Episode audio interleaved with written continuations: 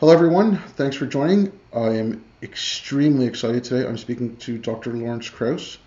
Uh, Dr. Krauss is the president of the Origins Project Foundation, and they're going to be having a trip to Iceland and Greenland in September of next year. And he also is the host of the Origins podcast, and he's an author. He's written books. Uh, a few of his books are A Universe from Nothing, why Is There Something Instead of Nothing? The Greatest Story Ever Told So Far, Quantum Man, Richard Feynman's Life and Science, and The Physics of Star Trek. Hi, Dr. Krauss. Thank you very much for coming on. It's a pleasure to be with you virtually. Um, well, I know you're busy, so I'll, I guess I'll get right into it and figure, you know, I'll, I'll quote Julie Andrews here and start at the very beginning because it's a very good place to start. And I was wondering if we could start talking about the Big Bang. Um, but before I do, I just got one small question because I was having a, I don't want to say an argument with a friend, but the term Big Bang, like from the way everything I've read and everything I've kind of watched about it, like there were quantum fluctuations or like an event, and then about 40 trillionths of a second later, that's when the inflation started, and that 40 trillionths of a second later, that's what's considered the Big Bang, not the event preceding it. Oh, or... well, it's semantics, of course, but traditionally, I think we do mean we still mean by the Big Bang the the creation of our of the universe, the instant when when space and time itself began. Mm-hmm. Um, so it is true that our visible version of the Big Bang, now that we think inflation happened, and it was a lot earlier than 40 trillionths of a second after the Big Bang. But anyway, mm-hmm. um, that that that produced the observed Big Bang expansion. But the Big Bang itself we still, I think it's conventional to refer to that, for that to refer to the actual instant when our universe came into being. Okay, thanks. Um, yeah, so that's so like starting like going back to that. So the when you like okay, so anything I've read about the inflation, um, so it's like it didn't happen evenly across. Like it, like it wasn't just like smooth all the way across. There's like still pockets of inflation going on here and other places where it stopped, or well, let's see. Well, again, of course, you have to realize that inflation is still just a theoretical idea. We don't have direct. We have lots of indirect evidence that suggests it likely to have happened, but not yet any direct confirmation. But um, the the uh, what it, it, generically the way inflation works in most inflation models is that the, some region of space expands exponentially fast for uh, some time and becomes unbelievably large and then that period ends, and then and and that energy that's stored in empty space causing that expansion is released and causes that hot, you know, Big Bang mm-hmm. expansion mm-hmm. we see. But in the kind of meta space or multiverse, that as we now call it, is it that that expansion happens only in a limited region of what was of what is all of space at that time, and um, and other regions could could could be inflating now or or later, and so in in that picture our universe, our observable universe, is just a small part of what we would call a multiverse in which inflation is happening or has ended or is about to begin in potentially an infinite number of other places. And uh, and the interesting thing is, after inflation ends in each one of those regions, the kind of laws of physics that come out of inflation at the end could be slightly different. So our universe that we see, the product of inflation, could be one of many different regions of space, not, none of which we'll ever be able to communicate with. But in those regions of space, which are effectively isolated universes, the laws of physics could be different. Okay, so if that helps, it doesn't confuse things more. No, no, uh, but like because I was okay, I was trying to think of it sort of like um, if you think of like a you know an infinitely long sheet of bubble wrap, mm-hmm. and as it's rolling out, like each little piece each little bubble is its own little pocket. Well, it's that's true. Our universe is kind of like a little bubble in a in a in a. I'm not sure bubble wrap, but but but it needs to. But you know, if that if that that helps you, then that's fine. It didn't it didn't make a pop when we burst it. even though I love bursting bubble wrap. Yeah, I think that's a universal thing. That might be another universal constant. Yeah, exactly. Uh, um, okay, so I mean, well, since I've got you, I'm gonna you know ask you a bunch of questions that have always kind of bugged me. So I hope you don't mind. Uh, okay, the next is about black holes, mm-hmm. um, and so I mean, just you know, so a star of a certain minimum size explodes, you get you know incredible amount of mass, and it creates a black hole, right? Like I, I know the inner the inner part collapses, and often it collapses to form what's just called a neutron star, Mm.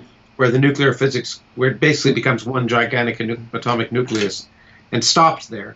But if the star is bigger than a certain size, called the Chandrasekhar limit, basically, um, if the inner core is bigger than a certain size, then that object will will um, will collapse to form uh, a black hole. Okay, like, like that's so when it like when it collapses, like because I know like the the the diff like I, I'm gonna get this all wrong, but like you know the different layers of the like the fuel of the the, the star goes away, right? So, but it's it's it's an implosion, not an explosion. It's Well, I mean, what's happened is the star is being held up. When it's when the star is a star, it's, it, it- there's incredible gravitational attraction of all the mass, and it's being held up against that by pressure being generated by nuclear reactions. So when the nuclear reactions stop, uh, the gravity takes over and it just collapses. So it's basically being held up. It's like a balloon where you where where you're constantly we've got the mouth open and you're constantly blowing into it. The minute you stop blowing into it, the pressure from the from the elastic, the, the tension causes it to collapse. And in some sense, the star is like that. It's waiting to collapse. It's being held up against that gravitational attraction by the energy and heat generated by nuclear reactions. And when those nuclear reactions stop, as they do at a certain point in stars, then the star suddenly collapses. And as I say, it's, it collapses normally. What happens is it entirely collapses until it becomes so dense it becomes what's called a neutron star, one giant atomic nucleus. And for many stars, that's as far as it gets. And and suddenly, when that collapse stops, and the material in falling suddenly sort of hits a hard place, there's a shock wave that goes out and, and, and ejects all of the outer part of the star, uh, which is all the elements that, that were formed during the star's life. And those elements later on become part of other stars and planets and you and I. So that's how the material that in your body and my body got here is some star exploded. The outer parts get kicked out. Uh, that's when it stops, you know, when it, when it forms a neutron star. But if it's larger than a certain amount, and it's actually beyond the Chandrasekhar band, if, if it's about twice or three times the, the mass of the sun, then not even the nuclear reactions that normally would stop the collapse are, are efficient enough to do it, and the object will collapse to form a black hole. The inner part of it will collapse to form a black hole. So it just depends on how big the star is. For stars that are smaller than a certain amount, 1.4 times the mass of the sun, they never collapse. They just sort of die out like an ember and form a white dwarf. Uh, for stars bigger than about 1.4 times the mass of our sun, they actually have this supernova explosion where the inner inside collapses and the outside gets ejected. And for stars that are bigger than about two or three times the mass of the sun, that inner implosion, if you wish, due to gravity, just never stops. It, it forms a black hole. okay.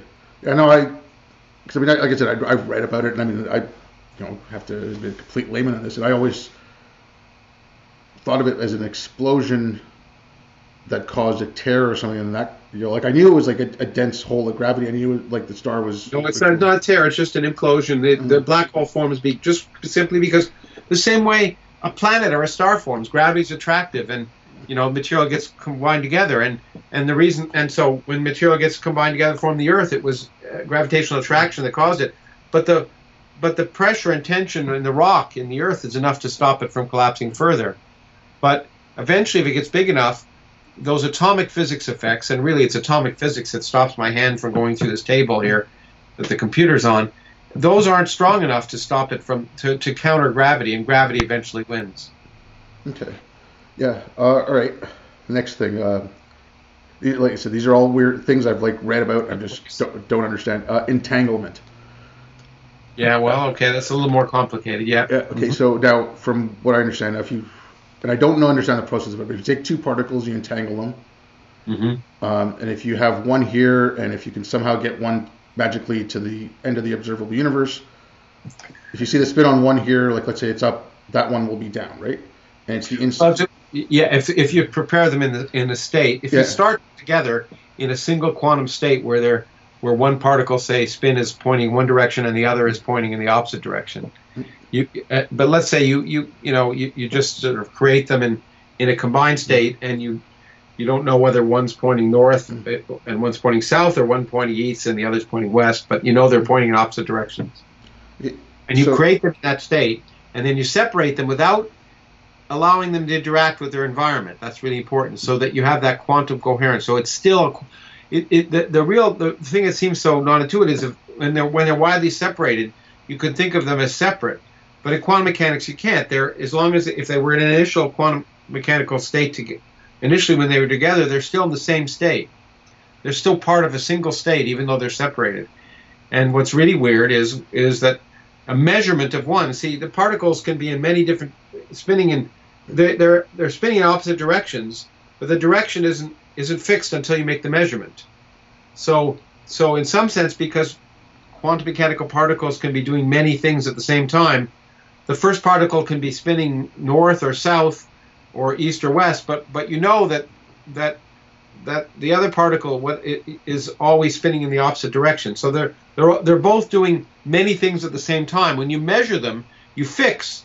You suddenly say, "Oh, I've measured the spin north, and one of the particles is pointing north." Then the other particle instantaneously has to be pointing south, even though before the observation it, wasn't determined what. It, it, not only was it not determined, but the particle literally was in a super, uh, what we call a superposition. It was spinning in many directions at the same time.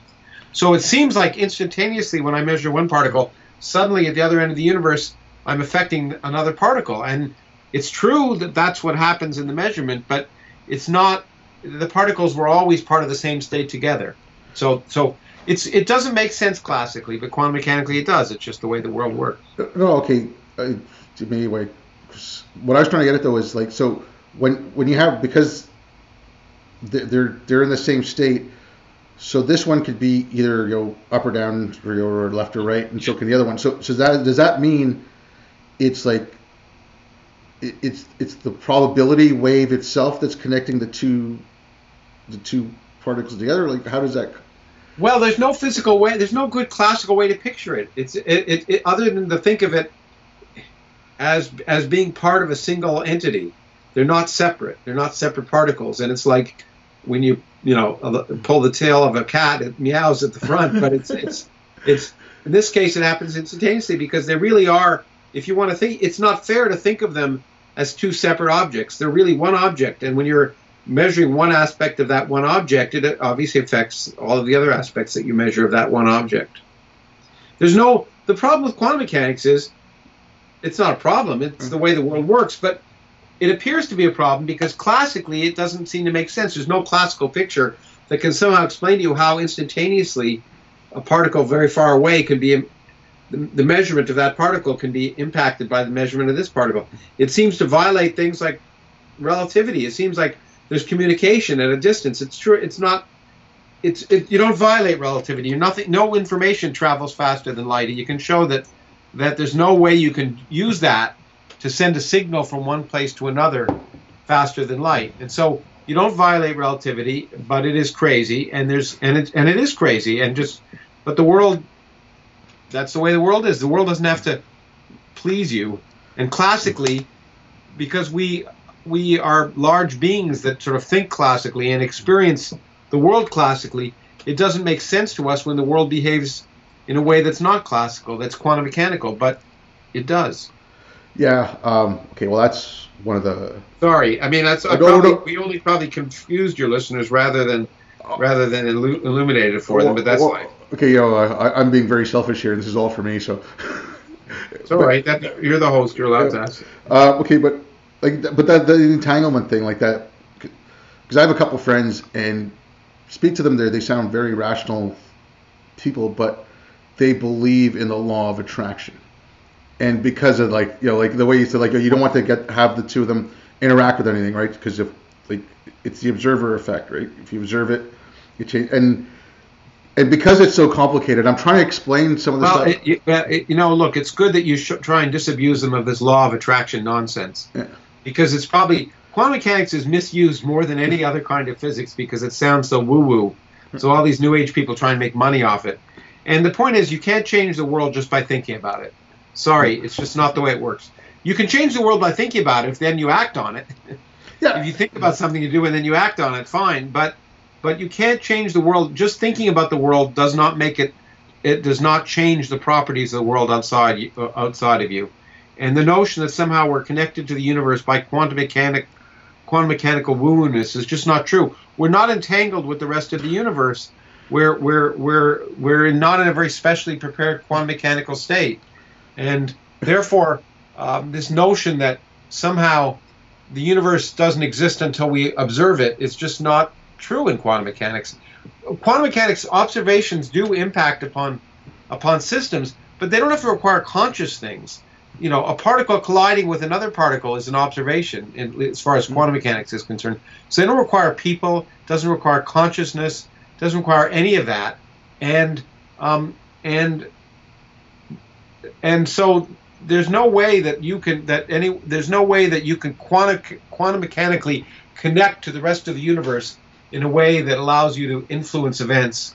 Um, and it's just pure nonsense and it, and it's not it's a it's a misapplication of quantum mechanics. Yeah and one of the like and like I said there's a couple of my friends who, who I talk about this and you know I'll, I'll tweet about some of this sometimes but but he used uh, a quote that I've used from Sagan and like Carl Sagan was probably one of the guys who helped me leave religion, and it was from the uh, like the first Cosmos episode, and when he said, you know, we are a way for the cosmos to know itself, and they're like, oh, see here, he's talking about a consciousness out in the universe, and I'm like, I'm trying to explain to them what he was saying, and they, but they're like, no, no, you see, even your hero says that there's this out there. It's like, come on.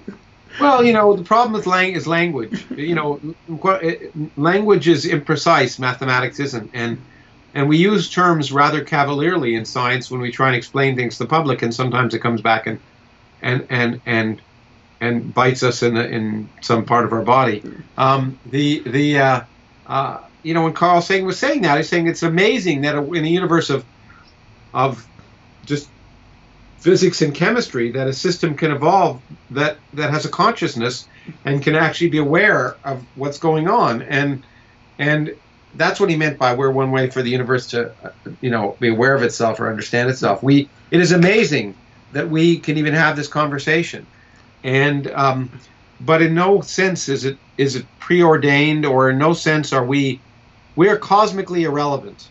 We are the universe doesn't care about us for large to a large extent is trying to kill us every day, and um, and it, and so we are not significant when it comes to the universe. We are and and um, and to and, it, and it's it's the height of solipsism of, of of conceit to assume that somehow we are central to the existence of the universe and that our thoughts and actions matter. They don't. They matter to us, but nothing not outside us. Um, I know, like I said, I know you don't have a lot of time, but there's something I wanted to ask you because there's a couple articles that came out in the last few days, and it just, you know, it's, it's something that bugs me. It's been bugging me for a bit and you, I mean, you were an educator, and you know, you still talk, and give talks, and it's science journalism. Like there was one today, um, I think it was from today. It was about uh, mathematics. So mathematicians disprove uh, the censorship conjecture. Now, I don't understand enough higher level math. Like I got as far as like calculus, but I don't understand. That was 20 years ago or more than that. Um, but you know, like, I don't I don't understand enough to like go and read the actual studies, but every time you see an article like that, there was one uh, maybe a couple of weeks ago. Oh, a fifth new force has been discovered, and we have to rewrite physics. Uh, yeah, yeah. Well, you should, generally you should be skeptical. Unfortunately, there's a lot of nonsense. I mean, uh, it's not the journalist's fault uh, uh, completely. Universities try to get and researchers try and get funding, and, and the universities love to make send out press releases based on their work. And journalists are also desperate and they they scour the literature and and so often they make generally when you read things they're they're hyped beyond what they, they beyond their real significance and and and you know look it, it, generally the way you can do it is is if you read about it in one source and that's it and it's about a fifth new force in the universe you'd be pretty darn sure it's a it's it's some claim that has no basis because if it wasn't if it if if it had a basis you'd hear about it all over the place but generally, you should be skeptical and you should ask, what's the evidence? And if there isn't evidence, why are they making that claim? And if they make the claim, does it disagree with anything else I know about the universe? And and you have to do that in that modern world because there's so much there's so much misinformation on the internet that we have to ask that about everything we we we see and and hear on the internet. Uh, be suspicious. Yeah, no, but I mean, like the the thing that bugs me the most about it, and I think it probably gets you more than uh, than me would be, oh, they're gonna have to redefine physics, or oh, they're gonna have to you know redefine biology, or they're gonna. Have to, yeah, yeah. It's like, but I mean, isn't that what you're looking for, really? I mean, if you're looking for something very fundamental, yeah. You're looking for something that is going to have to redefine it, but they keep making it sound like, oh, well, see, they were They wrong before. to be like Einstein in order so people to read about it, selling papers or getting clicks. So everything has to be made to be much bigger than it is. But even Einstein didn't redefine physics; he just extended it. The laws of Newton still worked. After Einstein, you take a ball like I'm holding right now and throw it up in the air, it comes back down, and Newton's laws described it. It's true that with relativity, we, we extend the domain in which we can understand the universe. With quantum mechanics, we can extend the domain downward in terms of scale. But but but what the biggest misunderstanding about science is that somehow scientific revolutions do away with everything that went before them, and that's just not true. The laws of physics that work today will continue to work whatever we know about the universe. They, they, they become incorporated in a larger whole. So it's true that every now and then there are remarkable breakthroughs that cause cause us to reassess our understanding and and the way we picture what we sort of knew already, and and um, uh, that they do they do cause a perspective change and a, and a shift, but that a that's extremely rare. It's ex- usually science happens by baby steps. So a it's extremely rare, and b even when it happens, it doesn't throw away everything that went before. It just extends it. Yeah, it, and okay, again, this is just me talking to friends and stuff because I, am seeing it more and more. Uh, let's say in the last five to ten years, because you get more of these articles come out, and like everyone's trying to publish an article or something, right? And, yeah. And um, well, see, they were wrong. Scientists were wrong about this. Scientists were wrong about that. It's like okay, that's what. Like I, I try to explain to them that, and, and again, I'm you know, I'm not a scientist, and I'm a you know a layman on this, but it's like the difference between falsifiability when you're trying to I don't want to say you know use the term prove because it's more of a mathematical term, but then you know falsifiability versus verifiability. Like I'm not you're not trying to verify that hydrogen and oxygen, you know, like like you know two parts hydrogen, one part oxygen will make Yeah. water. You're trying to show that it won't make anything else, right? Or you or you're trying to mm. show that that supposition is wrong. You're trying to mm-hmm. test an idea, and if it's wrong, it's wrong. And that's true that we scientists try. The all science can ever prove is things are wrong. It can never prove things are right. It can prove things. I mean, absolutely right. It can prove things. Uh, some explanation works, but then around the corner it may not work anymore. So you may have to refine it. And and so it's true that science evolves, but so there's lots we don't understand about the universe, and there's lots of ideas that will evolve and change. But there's some things we that what people don't realize is that is that there's a lot we do know, and what we do know isn't going to change. In the sense that a ball will fall down no matter what we learn about quantum gravity a hundred years from now. Take a ball at the Earth's surface, it's going to fall down, and anything we learn is not going to change that. And and that DNA is the is the basic block of life. And whatever we learn about about the nature of, of, of genetic information or or metabolism or, or even information content in life, the fact that DNA replicates and that's the process by which living beings propagate not just their genetic material by but which cells and and and living systems reproduce. All those are wonderful discoveries, and they're never going to change.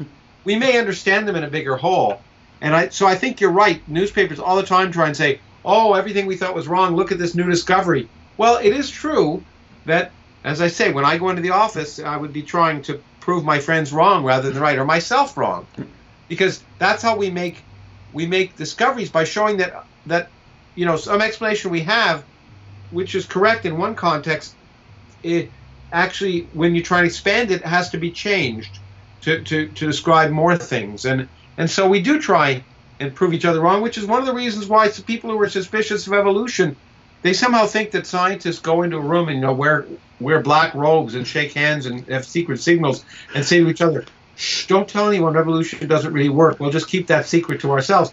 The point is if I could if I could come up today with a paper that showed that, you know, natural selection just didn't explain the the, the evolution of living systems on Earth, I'd be famous.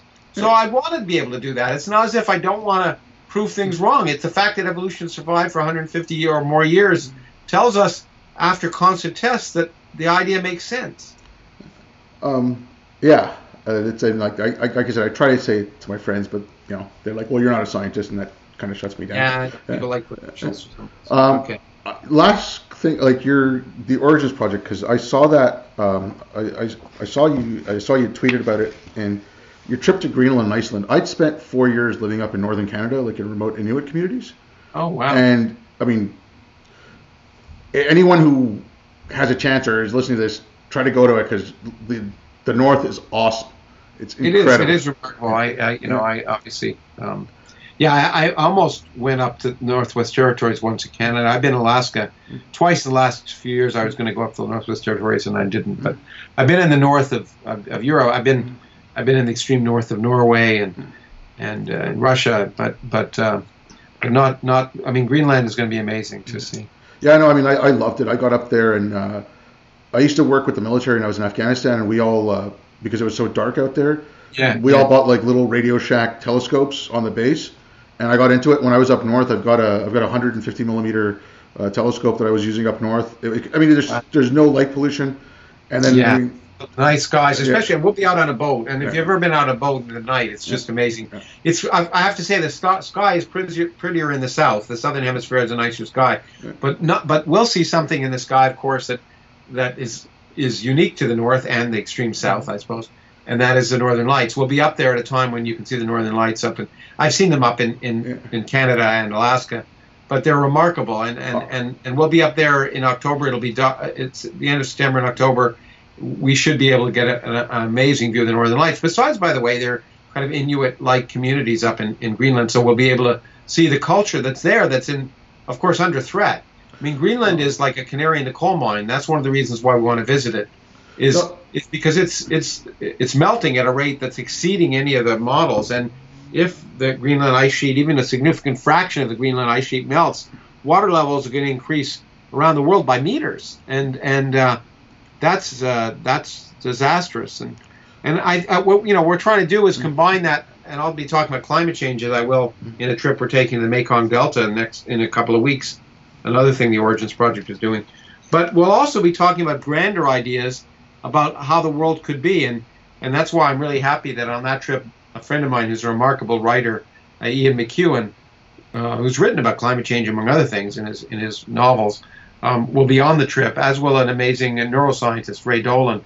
And so we'll be covering different aspects of science. So you'll be able to look at the environment and experience uh, a, a, a, an ecosystem that is probably going to change potentially for, for maybe not forever, but for the foreseeable future. See it while you'll see Greenland while it's not green. yeah.